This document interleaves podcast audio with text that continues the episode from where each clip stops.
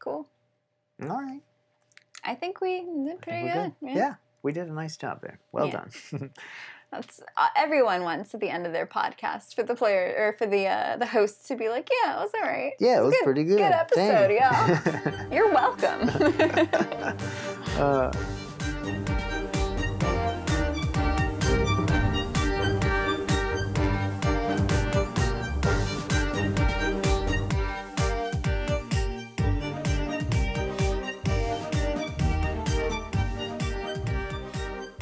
hello, and welcome to Dungeon Chatter. This is Travis, this is Victoria. and today we're talking about Q for quest. So, what we do on the Dungeon Chatter podcast is we talk about aspects of RPG creation and design, alphabetically A through Z, and then probably we'll restart again. And today we're talking about Q for Quest. Um, and so, what the general plan is, is we'll talk about the concept. So, what is a quest? And then we'll talk about um, the way that various games handle it, talk about things that we like, talk about things that we don't like that other games and systems do. Then we'll talk about our pitch, which is our proposal for how we will handle quests in the RPG. And then maybe we'll do some hack and slash. Typically, there's a hack and slash where we kind of do some troubleshooting, and um, then we wrap up. Yeah. So, I guess we should get started then. A quest. A quest. So we had a good conversation uh, prior to the show in which we decided how specific we wanted to be on this situation. So what counts as a quest? And I suppose that in one way, maybe kind of everything that you do in an RPG is questy. Yeah. Um, so the root word here is has to do with seeking for something, and I take it in some sense you're seeking some story or experience or a weapon or whatever. Mm-hmm. Um, but we have chosen to focus it down to what is better known as the side quest. Mhm. Uh, so Victoria, do you want to explain a little bit about how you imagine what the side quest is? Uh, so I typically think of side quests as like lulls in the. Uh, if there is a main narrative to your campaign, uh, it would be like something that's kind of a little different from the normal flow, um, and it's normally a, a kind of contained uh, story. Doesn't always have to be, but that's an easy way to think about it. Mhm. Um, and normally it's like a pretty simple, like, I want to go find something, or I've been hired to do something, or I've been, you know, I'm seeking this person. And it can normally be resolved in like one to three sessions, something like that. Sounds good. If we need a kind of more visual model, it, you know, these are, it's a helpful model. This is not exactly how things go, but Yeah. there's like a, a major street or a main street that your characters are traveling along, and there are these like cul-de-sacs, and you don't have to go down those ways, but if you do, Mhm. then you can do that, and there might be some cool stuff down there. Yep. Um, so that's what the quest is. And so what we've decided to do then is to talk about, um, well, when should you use a side quest and sort of what should it look like? Mhm. And maybe the thing to do is to begin with the way that some other systems handle the side quest. Um, and so we've got a few different ideas here. Uh, one of them is I remember uh, D&D back in the day. This was a long time ago, probably more than 25 years. Put out, I think it was more than 25, a book that was called The Book of Lairs, L A I R S. And um, as I recall, I haven't looked at it in probably about 20 years, but as I recall, all it had in it was a kind of um, place, like uh, maybe one layer was a dragon's lair. Mhm. Right? That's a kind of common uh, place that adventure adventurers eventually start looking for. But another one might have been like the layer of a um, like a giant spider, Mhm. um, or the layer of a, you know the cave of a brown bear or something like or that. like a cave of goblins or Mhm. something like that. Yeah. Yeah. And so you would just have a very small map, um, maybe just a little bit of story about what's going on, and then treasure. Mm-hmm. They weren't meant to be like the center of adventures. They were just meant for, hey, if you uh, want to do something on the side, here are some options. Mhm. Um, and as I recall, the Book of Lairs was a pretty awesome way to do that. So just to give some people resources um, to do those side quests. And we can talk about when would be a good time to do that. Yeah. So that was the first one. Um, did you want to talk about um, Uh, yeah, so I mean, just an example of uh, some side quests in campaigns that you might be familiar with. So in Critical Role, I don't know if this is spoilers, but uh, during the Chroma Conclave uh, arc, they went to someone, uh, I think it was a Sphinx, um, and asked for their assistance. But instead, the Sphinx was like, I'm not going to leave uh, to go help you, but I can give you information about these awesome weapons that will help you in this battle. Um, and that's a pretty typical, like, narrative for a side quest is looking for something to help you in the sort of main narrative uh, and so you have to go find some things to make yourself better for the main narrative but you've got to do it down these different avenues Cool. Um, the so uh, in a campaign that we did back in the day uh, for MERP, uh, this is when Scott was the DM. Uh, we had some characters who um, just kind of the party was reflecting and thinking we don't have good enough equipment to go and do some of the bigger things that we wanted to do. So we decided that there was some treasure nearby, and I think maybe in a previous episode we talked about going to the Barrow Downs. Um, and so that's what we did. Uh, so the Barrow Downs is uh, just a place where there was um, a lot of dead people uh, with a lot of treasure hidden, and so a lot of undead. And so we went in there and killed a bunch of undead and looted a bunch of really sweet equipment. And uh, not as that was that was not a major part of what we were doing in the campaign, but it set us up to do some of the bigger things that we wanted to do down the line in the campaign. Uh, so acquiring uh, wealth, equipment, armor, those sorts of things. Um, this is also probably a good time. Uh, I know that so from interacting with a lot of game creators um, and GMs on Twitter, I know that a lot of people don't like to use uh, pre-made modules, um, and I think there's good reason for that. You know, you might want to tell your own story uh, and veer away from those things. Uh, but this, I, I think the quest is a good time to use a module. And you don't have to follow it you know exactly what they say they're kind of great for you know picking pieces that work for your setting or for what you have in mind and kind of ignoring the rest or filling it in with other stuff And if you do it well, um, your players won't even know if it was a module. Yeah. It won't feel like it was kind of separate from your world or detached from your world. yeah Uh, and so, w- one example of one that we did uh, was in a time when we were running low on party members. Um, and so, uh, it was in our Blood of Heroes campaign, which I made, uh, but it but it was also a module that I made. Uh, and so, th- they were two things that I made, but they weren't uh, specifically meant to go together. Uh, but the I think it worked well. So we ended up being what two major players short, Mhm. and then we had a kind of um, substitute player show up um, for that was the only session I think that he's that's the only one that he's played with Yeah. us, and maybe the only one he's ever played. I don't know. Um, Yeah. it was a pretty fun night um, but it was really memorable, um, Yeah. especially from my point of view. I had a lot of fun running it, and um, it was just a thing to do while people were not there. yeah Right, So, uh, two of the major characters, I think, our, our what healer was gone, and I don't know how you want to characterize. We've in the past we've called Jeremy the beefcake jeweler. yeah uh, I'm sure he offers some other skills too. Yeah, I don't know. I don't know if he was intending to be like a what's the term when you like make weapons and magical art items an artificer? Is that Could the be. term? Yeah. Sure. So I don't know if he was intending to be that or but that's how I think of it because Okay. I don't know what else he was planning on doing with jewelry. Uh, so he wasn't there. Uh, she wasn't there, the healer, and so um, the group just went off and did a kind of sleuthing, investigatory in thing, and we finished it in one night. Yeah. Yeah. Oh, that's also a good point. Like, it wasn't uh, a typical, like, let's go into this dungeon and uh, just kill a bunch of things and then grab all the loot. It was uh, a detective sort of novel, a lot of um, sort of talking to people. So it doesn't always have to be the, the generic ish uh, sort of go to, you know, a location, fight a thing, and get a thing. It was finding a missing kid, I think, was the sort of pitch for that module. And uh, it ended up being a cool little side quest. Yeah, I would say that um, looked at from one level, um, that's exactly what you did was go into this place, find the thing, and leave, That's right? That's Uh, true. So it, it Uh-huh. fits our notion of a quest really nicely. uh-huh. But that's that's not how it played out. It was a lot of role playing. It was a lot of kind of mobilizing the town. It was a lot of Mm-hmm. yeah, all these interesting things. We didn't know that there was a thing to kill when we went into it, Right. specifically, yeah. That adventure will be available by October 31st, so you can run it for your Yes. Halloween um, session. Uh, so look for the Wheat Mother on probably on DriveThruRPG. I think that's where I have an account. So Okay. eventually, I'll let you know when it's there.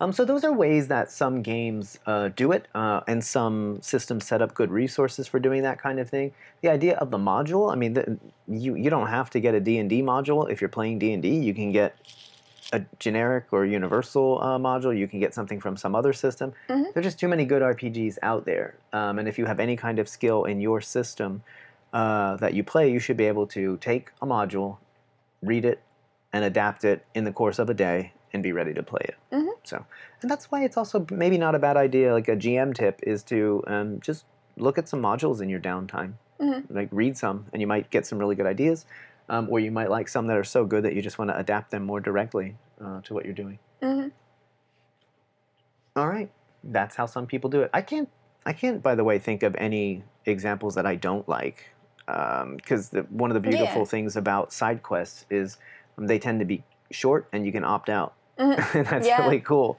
uh, and they're very kind of versatile. Like GMs can look at the Yeah. same module and do some really different things depending on what they want and what the players want. So yeah.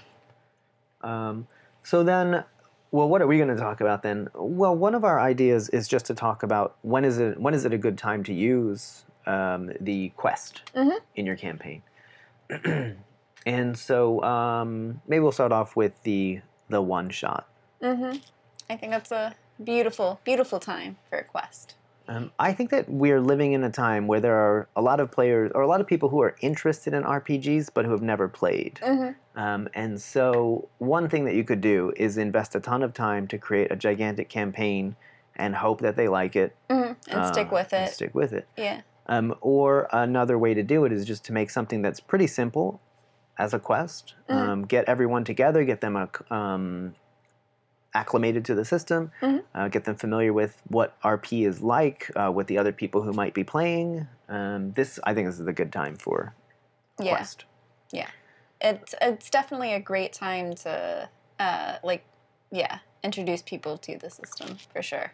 Yeah, and that way, you know, a, a kind of simple quest with a kind of simple goal. Um, the the time can be spent on teaching the system and, and learning all those things, as opposed to a really complicated um, role playing scheme where you have to do all kinds of stuff um, step by step by step by step by step. Mhm. Um, yeah, just a kind of we're looking for a sword. Okay, hey, there's a sword in this dungeon somewhere. Go find it. Yeah, it's also it's yeah, it's great for goals because a lot of people when they first start out with role Mm. playing, they they can feel a little lost. Like Yeah. especially if it's super open world, they're like, all right, um, uh, what do we? What's next? What do we? Mm-hmm. Um, what's the goal here?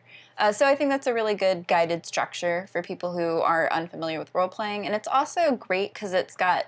Um, it's got an obvious resolution, uh, Mhm. which can help players feel like they've accomplished something, as opposed to if you meet for the first time and you spend like four hours uh, just kind of talking through the game and then you don't get very far, it can seem like, well, that wasn't, I don't know that was the best use of my four hours of time. Uh, but if you can get them to a resolution in the first session, it might, you know, excite people a little more to come back and get that resolution again or get a resolution again.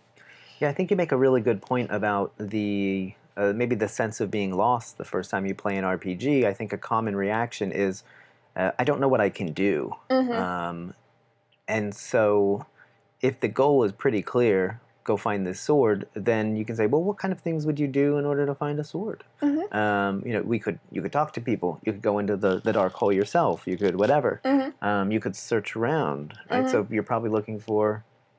We could just make up a quick story. You're looking for some kind of dead warrior, uh, and he'll have the sword on him. Mhm. Uh, so it gives the yeah, I- it, it gives them a sense of what they can do, and it also gives them that sense, like you said, of now we've done it. Right? So hey, now we leave, right? Yeah. Yeah, now you leave. Um, as opposed to a giant campaign, uh, maybe you, yeah, maybe the adventure doesn't end, right? So maybe there's there's no kind of obvious endpoint. Um, it also requires, or it also makes it so that characters, sorry, players don't have to have a big sense of what their characters' motivations are yet. Yeah, that's true. Um, th- so they don't have to go like, I don't know what my character would do. If you're just looking for a sword, they'd look for the sword, Mhm. um, and then you can figure out what the character's like um, Yeah. as you.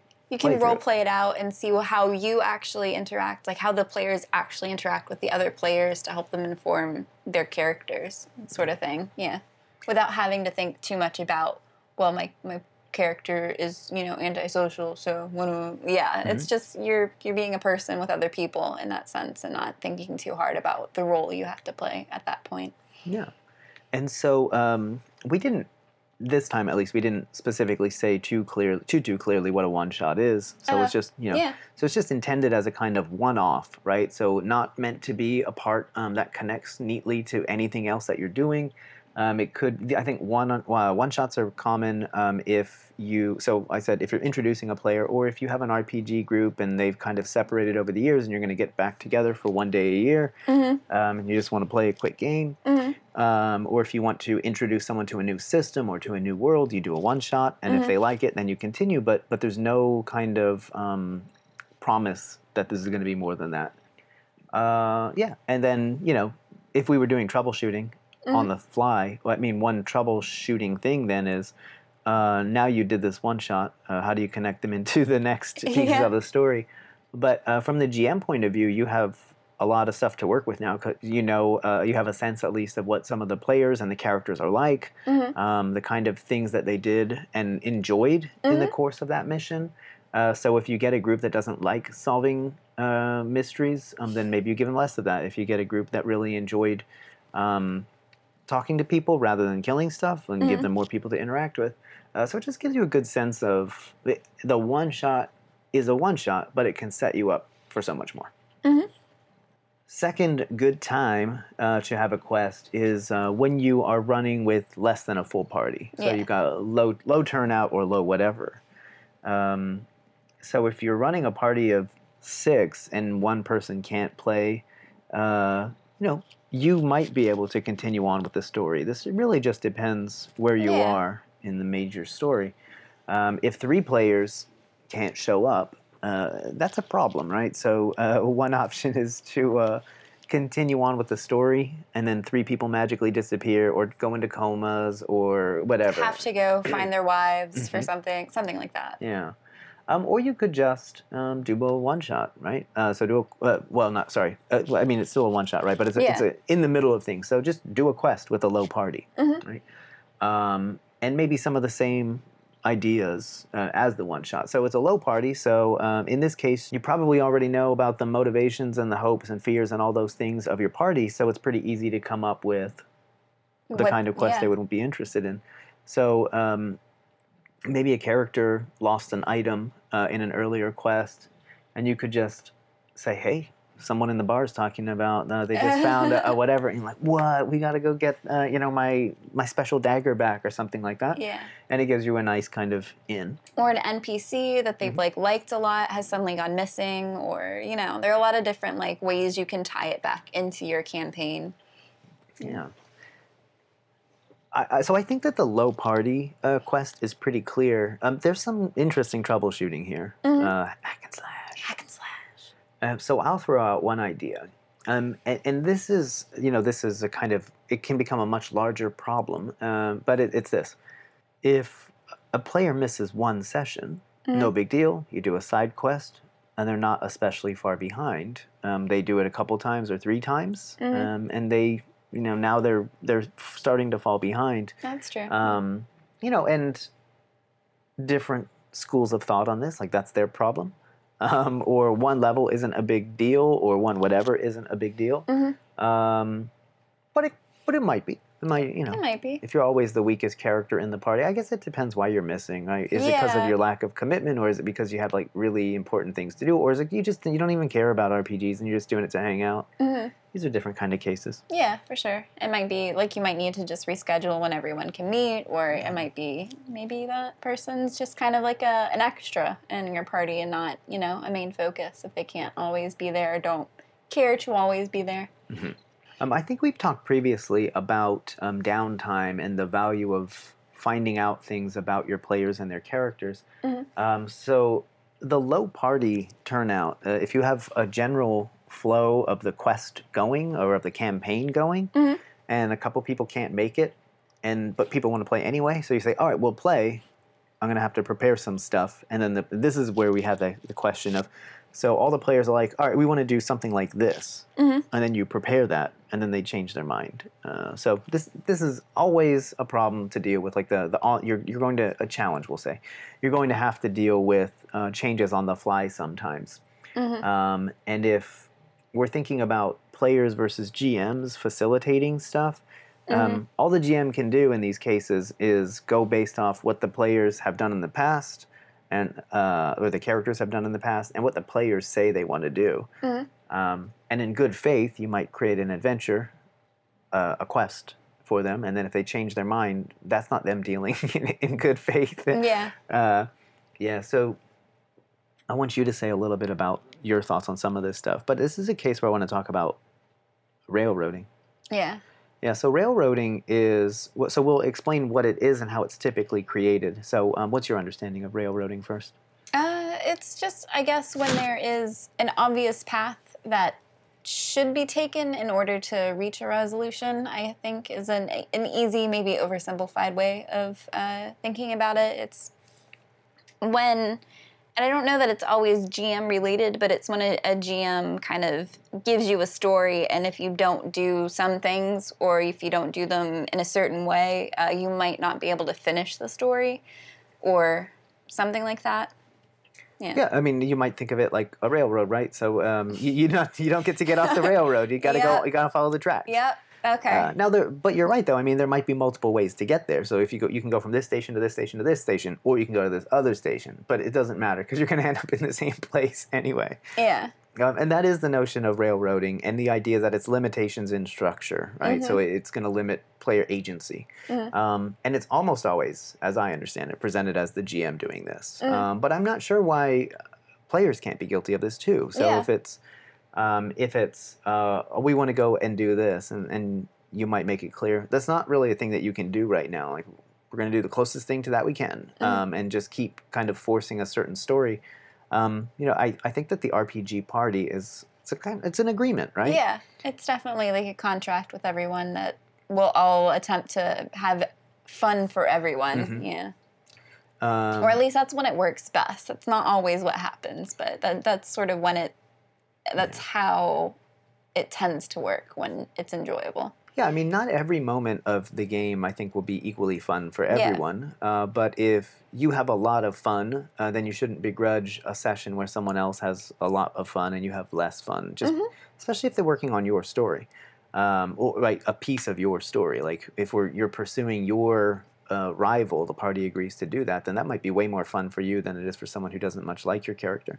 Uh, um, yeah, so all this is to say uh, that with the low party, if you want to play when there's a low party, and the understanding is that you won't be on the main track, you'll be on a side quest, Mhm. uh, you should just be a little more forgiving, I think, to the DM, uh, to the GM, if so, more accommodating to the GM. In what sense? Um, so In like you this can only is prepare so many things. Yeah, you can only. we- I mean, it doesn't have to be so prescriptive. Yeah, yeah, no. Like, but, uh, hey, you hear two rumors. And they're like, no, we're gonna keep looking for rumors. And you're like, oh, okay, okay. all right. Well, those are the two things that were prepared. Um, I gotcha. Yeah, yeah. Like GMs can't spend every waking hour just giving you options for what you could possibly do. true. Yeah. Uh, yeah. So all this is to say, railroading is always an issue. I Mhm. mean, if you just think about these, um, you know, an RPG group as something like a contract, um, just don't be a scumbag to each other. Mhm. Um, and the reason that we're talking about it in terms of the quest is because the quest is this divergence uh, from the major story, uh, and so uh, sometimes there's there can be this sense that th- this isn't the real thing, right? So like this doesn't Yeah. really count um, as what the party's doing.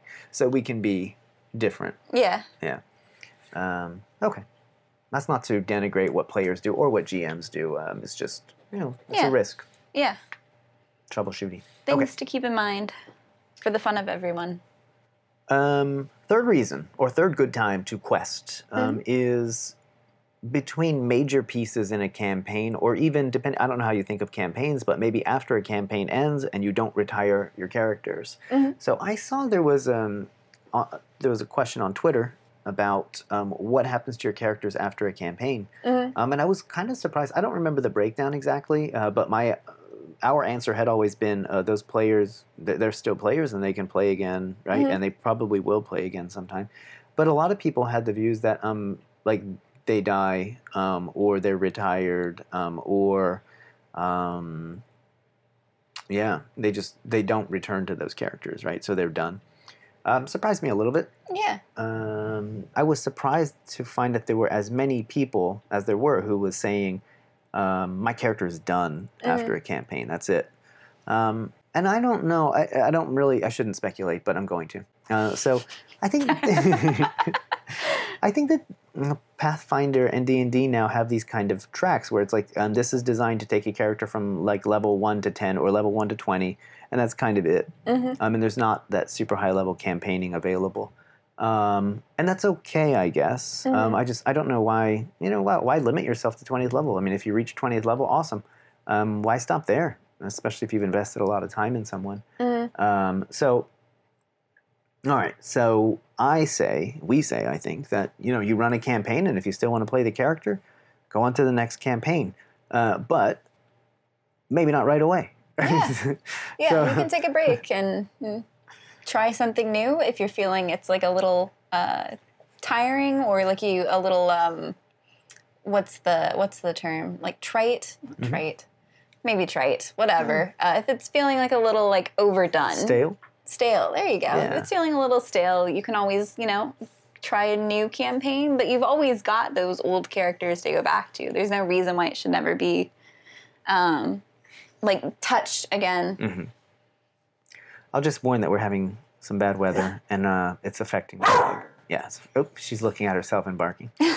uh, so, yeah. So a good time for a quest is in between campaign, or just at any lull in the campaign. Mhm. Uh, so after doing a major piece of the campaign, um, you've just fended off some giant army, and then you look at your party and you think, uh, we need to do some other things before we move on. So maybe we need to to rest up a little bit. Mhm. But resting up doesn't mean we can't do stuff. We don't want to go full on in and go after a dragon at this point. Mhm. Uh, but maybe you want to do something smaller. Maybe you want to investigate this cave where people think there are goblins, um, or some other kind of wimpy foe.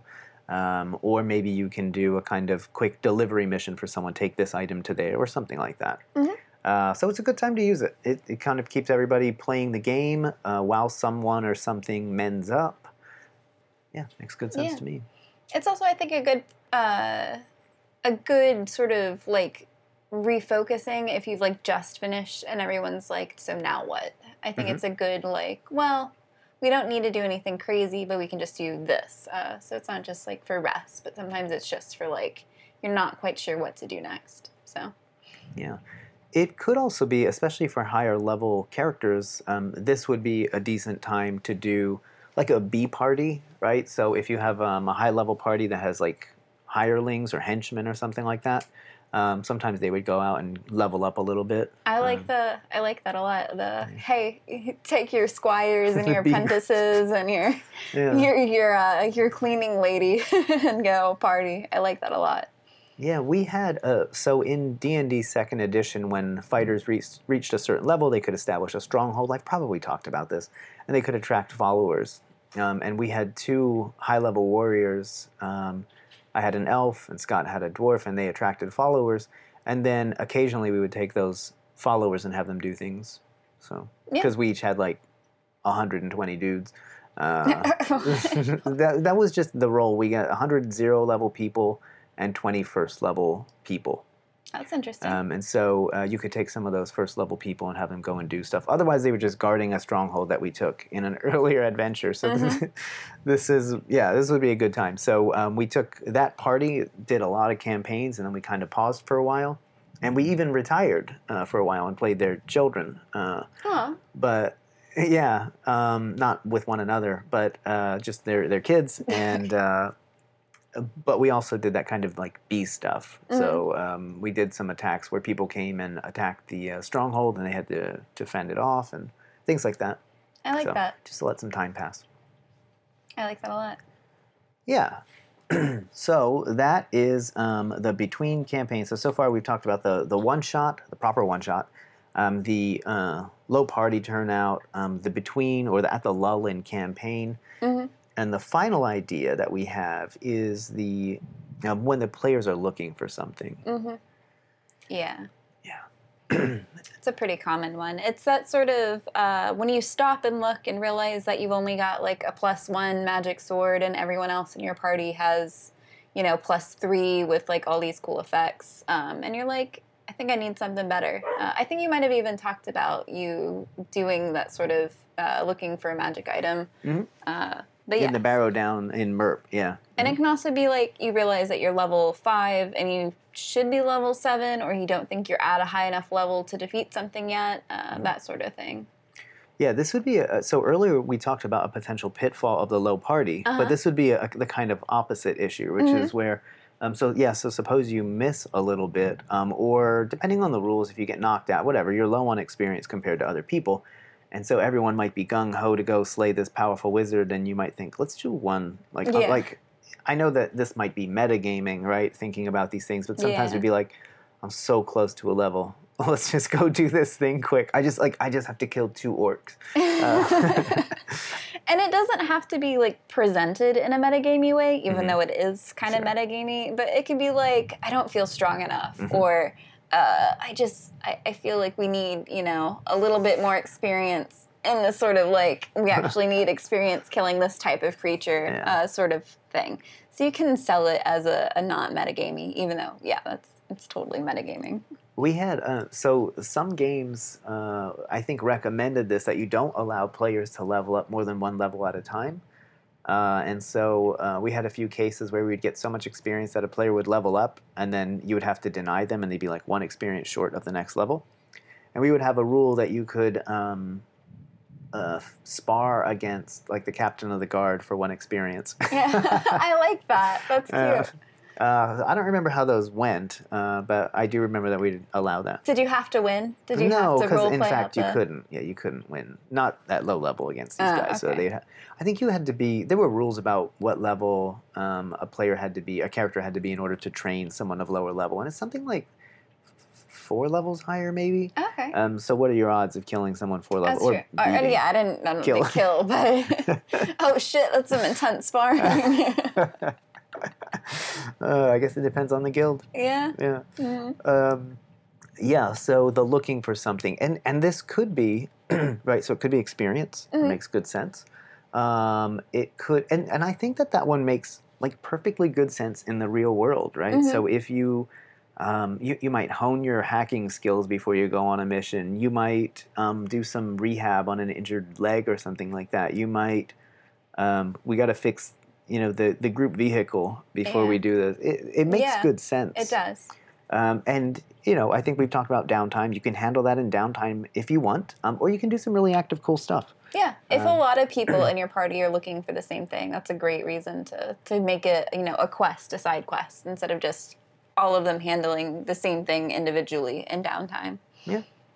Um, and so I think we're presented now with uh, the case, one of the cases that we wanted to talk about, which was the case of the party that wanted to kill dragons. Mm. Um, and so we had a kind of cool idea in mind. Uh, so here's the the scenario was I mean we we had just done the adventure. What was the adventure just prior to the dragons? Do you remember?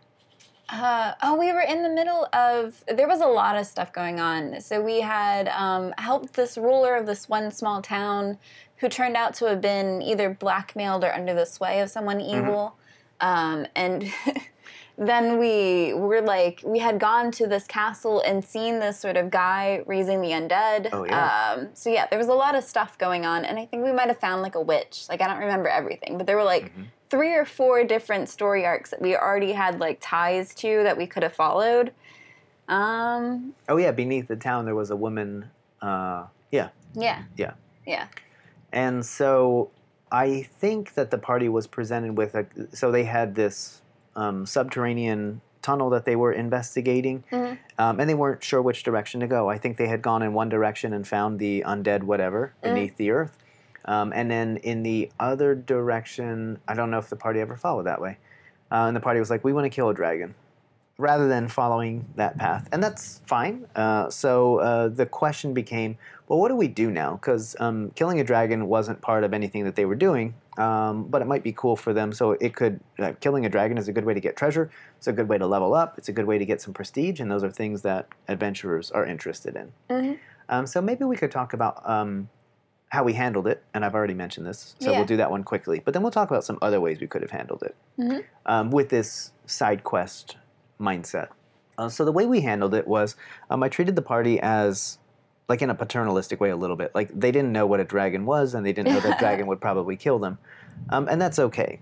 Uh, so making that an aspect of how the the gaming world was. They asked around and heard some rumors about dragons. They had actually heard a, a rumor earlier, which was a kind of random rumor Oh yeah, about the dragons. randomly generated Mhm. ones that you would do. Yeah. Uh, and so, yeah, they wanted to take a look at a dragon. And so um, it turned out that they got intel from other people who didn't know much about dragons. And they said, yeah, there's a dragon attacking this town over there. What do you know? Um, so the party showed up, and it ended up being uh, two wyverns. Mhm. So not dragons, wimpier things that kind of look like dragons. Um, and so that was one way to handle it. Mhm. Um, very side questy. Mhm. Uh, but it could have still been worked in somehow. And some cool stuff happened along the way. It wasn't like it was a kind of garbage throwaway adventure. That was where you met Chris Pine, as I recall. Yeah. Uh, and that's when the ranger left the party to try to seduce the uh, wyvern. Oh yeah, that's true. Not seduce, but You train it. train. Yeah, because I just everything has to be my friend in D and D. Um, so that's one way that it played out. Um, another way it could have played out is that kind of method that I think it's similar to what, as you ex- um, as you explained, what happened in Critical Role. Um, could have had something similar happen. So maybe you find a great dragon slayer. The party Mhm. finds a great dragon slayer, and the dragon slayer says something like, um, "Look, I." I'm not gonna go kill any dragons or whatever. I mean, I've done that, or maybe I'm retired, whatever. yeah.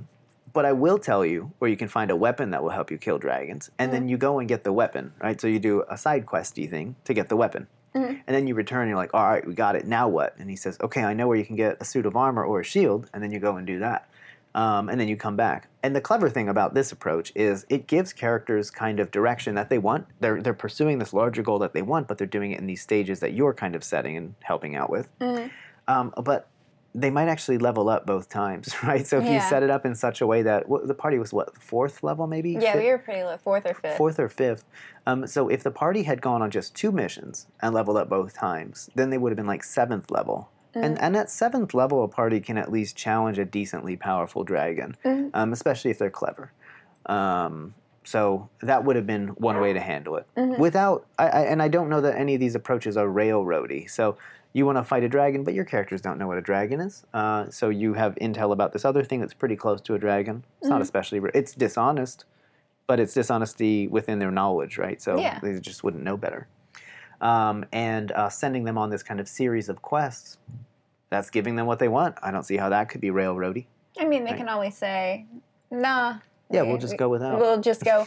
Yeah, w- that was the thing we were talking about this, and there is that third option, Mhm. and that's just you put them in front of a dragon, and they either die, maybe get like a really awesome kill, like possibly, or they realize that they need to run away and that they weren't ready. Yeah. Like, like, and then they learn that lesson that like maybe they aren't ready for a dragon. And maybe they'll go do the the dragon slayer quest or the you know hunting a wyvern or maybe they'll want like a different like a giant cave spider or something Yeah. that might be more in their realm. And uh, so I hope the point that we're driving home here is that um, if railroading is a bad thing, and that's at least the connotation of it, then these are there are multiple ways to use um, the the quest, Yeah. the side quest that end up not being railroady at all. Mhm. Um, you're essentially the GM is presenting some options to the players that get the players the things that they want, but the GM gets to have some agency too and kind of Yeah. help think out those pieces. So as a GM, it's so easy to think, oh, I have to create a little adventure now, a little scenario in which they can find a dragon slaying sword. That's not especially hard. Yeah. Um, and then, oh, I have to do something with a, a shield or a suit of armor. That's not hard either, right? Mhm. So maybe you're going into a crypt. Maybe you're going into um, an abandoned dragon's den. Maybe you're going to a, uh, yeah, the Barrow Downs, like or, or some whatever, right? Yeah. So uh, or the site of a massive battle where bodies fell. yeah. Um, or you're looking for some magic user. Just Yeah. kill the evil magic user and steal the stuff. Mm-hmm. Yeah. So um, I guess the suggestion is that even though it's not part of the major narrative, um, these act- these pieces actually flesh themselves out pretty nicely. Mm-hmm. Yeah. Cool. All right. So at this point, we have uh, to discuss the the kind of tool that we came up with, or the resource that we're coming Oh up with. yeah, yeah, that's true. Um, so when we were talking about when what episode is that where we came up with the spark? Spark care. No. What was that? It wasn't character creation because that would have been way, way long ago. Um, NPC. Um, I'll take your word for it. player. Was it player? Was it I don't know. Maybe Whatever. Somewhere in there. Look, we came up with this idea for a character spark, um, and I've posted that spark thing. So we have a document. I think I put it as a PDF. It's available on DungeonChatter.com. You can go take a look at it. Um, it's there. It just gives you some ways to uh, think through Mhm. how to create a character and kind of very quickly generate a background. So just who, here's the kind of character concept that you're coming up with.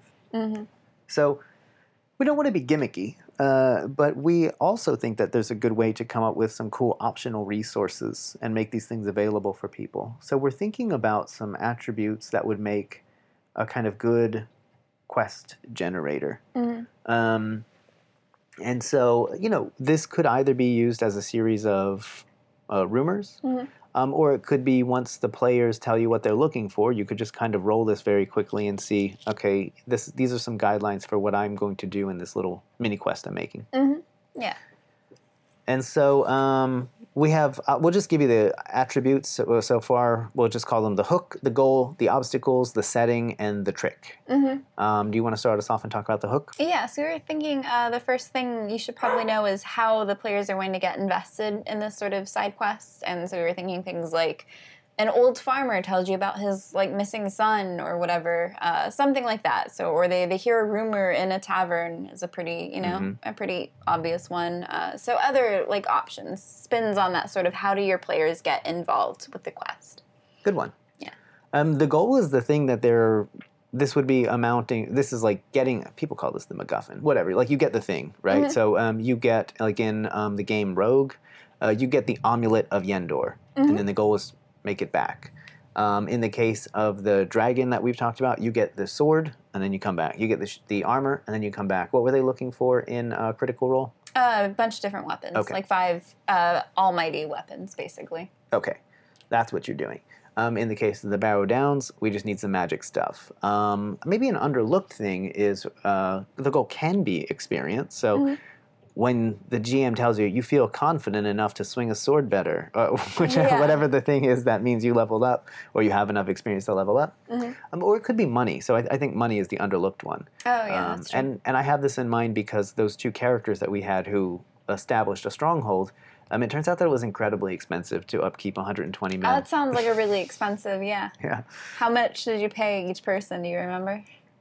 It's a certain number of gold pieces per person per year, Ooh. Yeah. uh, and ba- uh, based off level. So I think zero level people live off a certain amount. Level one live off a lot more. Mhm. Um, it's not cheap. It might be a 100 gold a year per level What? That's for leveled characters. Maybe it was less. Wow. I don't know. Interesting. I could be wrong. I don't know how consistent D and D was ever about money. I'm not sure it was, but whatever. Um, so look, it was costly. Let's just say maybe that number's massively exaggerated. Let's just say it was a thousand gold a year, but it may have been ten thousand a year. It was a lot of money, um, and that might mean that even the successful adventurers have to go on adventures to keep their. Yeah. Uh, got to keep raking in that money. Yeah. Yeah. Unless you got a good uh good guy for the books or something investing. Yeah, so part of what we, um, so that adventure that it was actually a box set uh, called Dragon Mountain, and so the dragon, the mountain is supposed to like shift around and do weird stuff.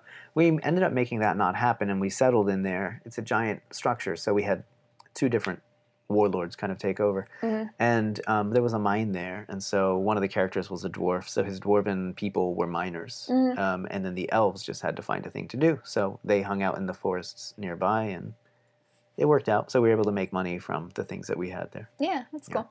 to defray the cost of paying absurd amount, absurd amounts of, of uh, money to people. hmm Um, all right, so that is the um, the goal, and then um, the obstacles. But yeah, so the obstacles. So this would be like the the evil like uh, warlord that you're trying to kill, or the the mountain trolls, or whatever that you find in the dungeon, or all the goblins or kobolds, or you know whatever the, the obstacles are to um, the goal.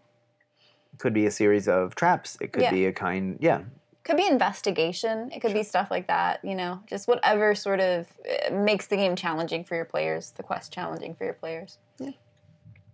Um, the setting is um, could be either general or specific, right? So I think of that book of Lairs as kind of doing a good job of this. Um, a spider's layer might be in uh, under the ground. Um, a dragon's lair is going to have to be somewhere kind of giant and probably rocky. Um, it could be a crypt. It could be a forest. There were some groves. I think there was a layer of a unicorn or something like that, which was a grove. That's interesting. Um, yeah, could be underwater. I've never been a big fan of those kind of adventures, but you know that that's an option too. Uh, so what's the setting going to be? Uh, Mhm. It could be in the middle of a city. Yeah. Right. Whatever. Um, and then the last thing would be the trick. Um, and this one might be an op- uh, like an optional one, but it would be like whatever the red herring of the adventure is, and that might be you uh, capture the bad guy, and it turns out to be the old man who sent you on the quest in the like the beginning, anyway, you know. Or it might be um, that you get there and the sword isn't there, or something like that. It might be it might be mean. You might have to use this one uh, knowing your party super well, Mhm. or it might be, you know, a funny. Uh, it depends on what the purpose of the quest was. Like if the whole reason that they set out was to get this sword, Yeah. Might be a little mean to be like, but the sword's not there. You gotta go on another quest. uh, but if it's just like one of those like filler, like not everyone showed up, you might be able to get away with it. Um, Yeah. But we'll we'll include it just because we think it it's a, an interesting aspect to give GMs a resource for. Yeah, the trick doesn't have to be a kind of massive deception. It could just be like, hey, but there's a catch, right? Um, and so maybe the catch is um, you, you can't kill anyone on this adventure for Oh. whatever reason, right? So it doesn't have to be the, the GM in the end is, la- is laughing because they screwed you over uh Uh-huh. for all the things you wanted to do. Um, hey, if you want to do this, you just have to understand that you're going to have to, I don't know, do whatever. And so Yeah. then uh, somebody had a, a book back in the day that was a kind of decent random um, adventure generator, Mhm. and I remember, yeah, P- you can't kill PCs can't kill anyone. Uh, was one of the Yeah. restrictions, and then you have to think about, well, why would that be? Well, how would that work in this? Um, and so if the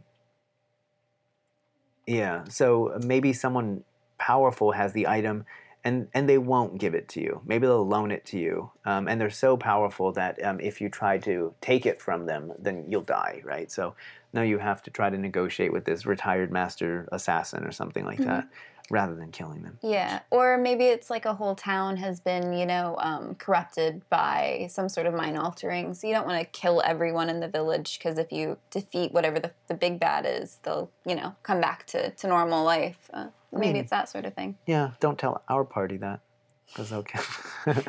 um, yeah, so the the trick or the how else did I call it? The um, catch. Catch. Yeah. Um, so, but there's a catch. Oh, it's pretty easy. There's a sword down in you know the, the, the- but there's a catch. The last whatever. Um, it's in a sea of acid. That's a good And catch. you're like, oh. Uh, let's not Oh, do this one, maybe. or let's get some NPC. No. let's hire some level one characters, y'all. um, so let's think through these, Mhm. right? So, what is a quest? We're thinking specifically of the side quests, these kind of minor distractions um, that are what, unnecessary and temporary hmm uh, from the major story arc. Um, and what, uh, when is a good time to do one of these? We talked about the one shot. hmm We talked about low party numbers. We talked about in a lull in a campaign and when the players are looking for something. hmm And um, the hack and slash piece. Uh, shall we recap these really quickly? So if we can think about it. So for the um, the one shot, hmm um, the major issues. Uh, I'll, I'll try to think about one from the GM side. If you can try to think of something from the player side, and if not, it's okay. But um, so the the big challenge here is so the easy piece about the one shot is that kind of everybody's already on board. Like, yeah, we're gonna do it. Mm. Uh, so you can give them a, a, a hook, and they're like, yeah, good enough. Let's do it. Um, maybe true. the potential issue is where to go from there, but it might just be a one shot yeah. and that might be the end of it. So the major problem from the GM side of things doesn't come up. The hugest, hugest, hugest, worst possible problem would be if the player's just like, "Nah, we're not going to do that," Yeah. and then you're like, "Well, we're not playing. Let's watch a movie." Yep. Um, any thoughts from the the player side of things? Uh, the only thing might be like you get super invested in something Mm. about it, like you get super invested in a character, but like it was just a one shot and it's not tenable to keep that whole party together. Right. But I mean, that's life, Yeah. unfortunately. You might also be able to like take that character into another setting that you can keep like uh, going with Mhm. if that's what you really liked. So, Yeah. I think that's plausible. Um, with the low party, um, so one of the GM type uh, issues is unless so it's a kind of readiness thing. Like so, the GM should be ready. Um, just have some. This is why I say GM should read modules occasionally. I'm, this is not like nightly reading you. Like every night I, stu- I studied adventures for three hours, um, but just once a month, once every three months, Mm. uh, look at a different module and have an idea in mind um, and then be ready to slip it in. Yeah. uh, Maybe even to time. just like bookmarking ones that you Mm-hmm. can find online so that if, you know, so many people can't show up the day of, you at least, you know, can go look that one up and have some familiarity with it uh, Mm-hmm. in order to just kind of pull it out but not be totally unprepared. Yeah. ba-dum, ba-dum. and then a, potential problem that comes out of that is just this possibility that we get some un- uneven leveling or something Yeah. like that. But you know, i i in the same way that it can pose a problem to create uneven leveling, it can also be used to address a character who is close to a level and needs that level in order to be on par with the rest of the group. So it's not uh, an insurmountable problem. Mhm. Um, the in a lull in the campaign idea. Uh, so troubleshooting, th- this shouldn't be that bad. I mean, the party should be uh, about as bought in as they're going to be for a one shot. So if it's understood, like we don't really have anything to do now, so but we want to play. What can we do? Yeah. You can just give them some rumors, and then they can go from there. hmm I think the only sort of hack and slash might have been that sort of on the GM side and on the player side, that sort of, well, those two rumors don't sound good. Mhm. but you the GM can't you know make 50 for you to be able to pick and choose from so that that's the only possible hiccup you might run into is you might have to just kind of go with what the GM has You know, another way to be flexible here is it, it's. I take it it's about the enjoyment for everyone, Mhm. and so. Um, if you don't like one of the two and you push the GM to make up something on the fly, you know, uh, some people make up amazing things on the fly. Sometimes it works really well and sometimes it doesn't. So Mhm. if you force them to come up with a new idea on the spot and then it's not fun, it's, it's kind of hard to complain about it. yeah Um, and then the uh, when the players are looking for something, so they realize they're missing something or they're lacking something, um, they've got some financial or experience or weaponry or whatever issues. Mhm. Um, that's a good time for a quest. Um, I even think you know there's one that I didn't put in here, which would be that um, for some spells, if you're doing material components, yeah you might have to go questing for a thousand gold Mhm. chalice yes, or gold cup or something I don't know all of the uh, Yeah. Uh, materials in D&D anymore but Some of the stuff is really common and easy. I remember that one spell that um, Jeremy and um, Lisa would use was just a handful of ash, which was- I thought was really cool and it's ubiquitous in the game. Um, but I remember other spells might have like uh, just. I remember one of them. The the component is a feather from a roc, like one of those Oh, giant giant- birds. wow it's a big Uh, I don't it's know. a hard yeah. thing to find too holy shit uh, yeah, so either that that probably means we need to find where a roc is and kill it. Uh, or that- just go look for a feather near it. But yeah, yeah, Yeah, but why just one, right? So why not That's get a whole bird worth?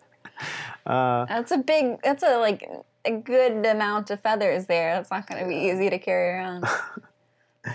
ha- preparedness.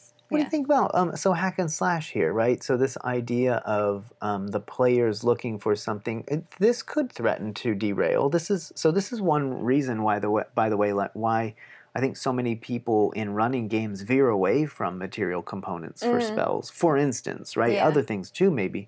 Um, oh, especially like if you're in the middle of a campaign and like somebody a magic user levels up and Mm-hmm. they suddenly realize that they need some really weird shit in order to Mhm. I've seen a lot of people that are like um they only care about it if it's got like if it's consumed and it has a cost and they'll just let you okay you can do it but you just have to pay the thousand gold that it whatever instead of Mhm. you know searching but it can be a fun sort of Mhm. Um, side quest but if you're in the middle of something and like you're already at the place that you need to be at it would make sense to go you know whatever and it's also not very fun to like have new spells that you can't Mhm. use I know. um, I know. hmm This is tough. why I, you know I was hoping, or I, I think I said we, we were talking about magic uh, Mhm. when we started pitching or early on. We were thinking about ideas for shows, and you were like, "M is for magic," and I was like, "No, like S is for spell Uh-huh. because it's later in the alphabet, but it's getting pretty close." It's getting really close, Daya. Yeah. So, um, and I've been thinking about spells, but um, there are so many challenges that come along with um, spells. Mhm. Um, so we'll definitely have something to talk about for S's for spell. Mhm. Um, but Mainly that uh, Dungeon Chatter will not be using magic in any of their systems. Uh, no, I blogged about some different approaches to spells. So spell slots, spell uh, lists, spell points, um, and so I have some thoughts there, and I'll build something out of it. But I'd like to be able to say more. So. Mhm. yeah. Uh, we've got what a whole two um, two shows one one show Yeah. between now and then. Um, I did have another hack and slash Oh, yeah. for um so oh when we were discussing this, I was like, as a player, is there a good in-game way to be like, uh, I want to get this item, but I want to quest for it? mm, Um, because you don't like as a player, you can't, you're not in control of the world, so you can like meta ask the DM, right. like, hey, is there a chance that I'll be able to get a better magic sword somewhere nearby? Mhm. But in like as a player, is there a way to role play besides just being like, I'm gonna go to the tavern and ask everyone what like are there any rumors about a magic sword in the area? Right. That's a pretty weird random thing to assume a town has rumors about. True. Um, Yeah, this is a good question. So, um, this is the question. We actually discussed this a little bit. This idea of how players and GMs can facilitate. So we talked about how they can make it harder, mhm, uh, but maybe how can they facilitate questing stuff? mhm. Um, and so one way I think is by having decent rules about downtime or having a decent way to handle downtime. Mhm. And so um, in some cases, notice the, the reasons like uh, we said that fourth category, players are looking for something. Often that's just handled in downtime. So um, I think a pretty standard thing is if you have any amount of time in the city after or the town after an adventure, I'm going to go replenish my supplies. Fine, write down however much money that is, and you come up with a kind of set amount. Mhm. Um, but what if you say, I want to look around for a magic weapon? Mhm. Um, I had a GM, Scott, who would almost never allow you to buy any magic weapon, and it would never be weapons better than what you could find adventuring, Mhm. and that was to encourage adventuring. Um, but I said this to you yesterday. Um, there are games like Diablo um, and lots of other games where it's not at all uncommon where you go out and you do adventuring and you find some new stuff and then you come back and the first thing you do is go to the magic shop and see the Mhm. new cool stuff that they have now that you've leveled up and sometimes it's better than anything you have Mhm. um, and i'm not sure why you have to find better stuff through adventuring Yeah. uh, a- someone who has 17 plus 5 swords doesn't need the plus 3 sword Mhm. and so they would sell it to a vendor why not if you could make Yeah. thousands and thousands of gold. Um, yeah. Or So trade it for some healing potions that get used up, stuff Yeah. like that. Yeah. Yeah. yeah. So um, how do we connect this with facilitating play? Uh, so good rules for downtime um, should make it kind of clear. Well, there are some options in town. Um, you know. So yeah, but I want to gather some rumors like rather than just going to the magic shop Mhm. um, is there a way to do something like that um, Or also, like you're in a small town and the magic shop Mm-hmm. might not have, you know, awesome weapons. Definitely. Mhm. Yeah, and I and I that one makes good sense. So in Mhm. most kind of even in high fantasy settings, not every corner store has Yeah. glowing weapons hanging on the walls. Uh, yeah, so I think that's fair. So a good use of downtime is Mhm. a way that you can facilitate this. Um, it, and if you have that, then it's not hard at all, I think, for the player to say, or the GM to say, that's probably something you have to ask around for. Um, Mhm. and that should be a kind of trigger, like a signal that um, this is more than just going to a typical, typical like quick downtime stuff. Mhm. Uh, and it doesn't always have to be. oh, So on one hand, it doesn't always have to be a side quest. Um, it could be a big thing then, Mhm. right? Um, so I don't know. I don't know why it has to be one rather than the other, right? So do you have a, unless there's a very specific time frame that you're working on for your major quest, Mhm. uh, why would you be opposed to another kind of lengthy quest to get this really cool thing? Yeah. Right. So it's all in the telling, I think Mhm. um, players should feel comfortable to say, look, I, I- don't want to. This is maybe a good way to say it. I don't want to detract from the story that we're doing, but Mhm. if there's a way to get, like, I want to hear, listen in on some rumors for a magic sword. Like, I'm always looking for rumors about magic swords, so let me know. And if the GM knows that, and they're reminded of that, then they can they can let it know. Hey, you just heard a couple of rumors. Yeah. Um, I think that's good. Yeah. that's a good question too. Um, so how was that trouble? How was that hack and slashy? Uh, oh, just uh, how to make that Mhm. less meta. But I think the the solution is you you have to have some communication with your DM. You can't you know expect everything to come out like you want it to in just role play. So, Right. So if you have some issues with meta, whatever. It's you know a necessary part of you know communicating with the group of people actually sitting around you. So Yeah, and if you look, if you absolutely refuse to do it out of game, then it would just have to come across like this. Literally every time you walk into a town, I'm, go- I'm going to look for a magic sword. I'm going to look for a magic sword. Hey, has anyone seen a magic sword? Every character you you interact with, and at some point, then your GM will get the picture. Well, Probably your player, like your fellow players, will get the picture sooner, and they'll be like, "Yeah, we get it. You want a sword?" uh huh. Uh, hmm yeah. So something to think about. hmm So I guess we can end by saying we did our, our recap here. Um, so um, that's what a quest is. That's a side quest. Mhm. Um, that's when we think you should do it. We gave you some examples of how to do it. I think you know. Pay attention if, if you want to learn something. Pay attention to those different approaches to um, the. We want to kill a dragon, right? There's, there's so many useful ways that you can take those and turn them into meaningful side quests. hmm Um, and then we'll say, and to keep an eye out on dungeonchatter.com uh, because we're going to have something, this kind of quest generator uh, Mhm. that comes out that'll give you some resources for making some quick Yeah. quests, quick side quests. All right. Um, this has been Travis, This has been Victoria. and this has been Dungeon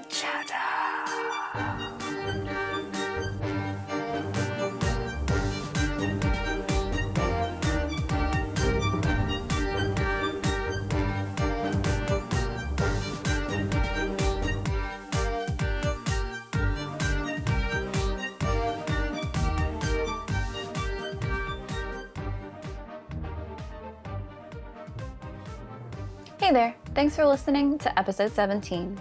If you want more Dungeon Chatter, please check us out at dungeonchatter.com or follow us on Twitter at, at dungeonchatter. And if you liked our show, it'd be super cool if you left a review on iTunes and told your friends who are also into RPG stuff, or maybe curious about RPG stuff, or maybe completely indifferent to RPGs entirely, but you think might still enjoy this. We definitely appreciate it. Our next episode possibly R is for Race, will be out in two weeks on Monday, June 24th. So we hope to see you then. Thanks again for listening. And hello, sailor.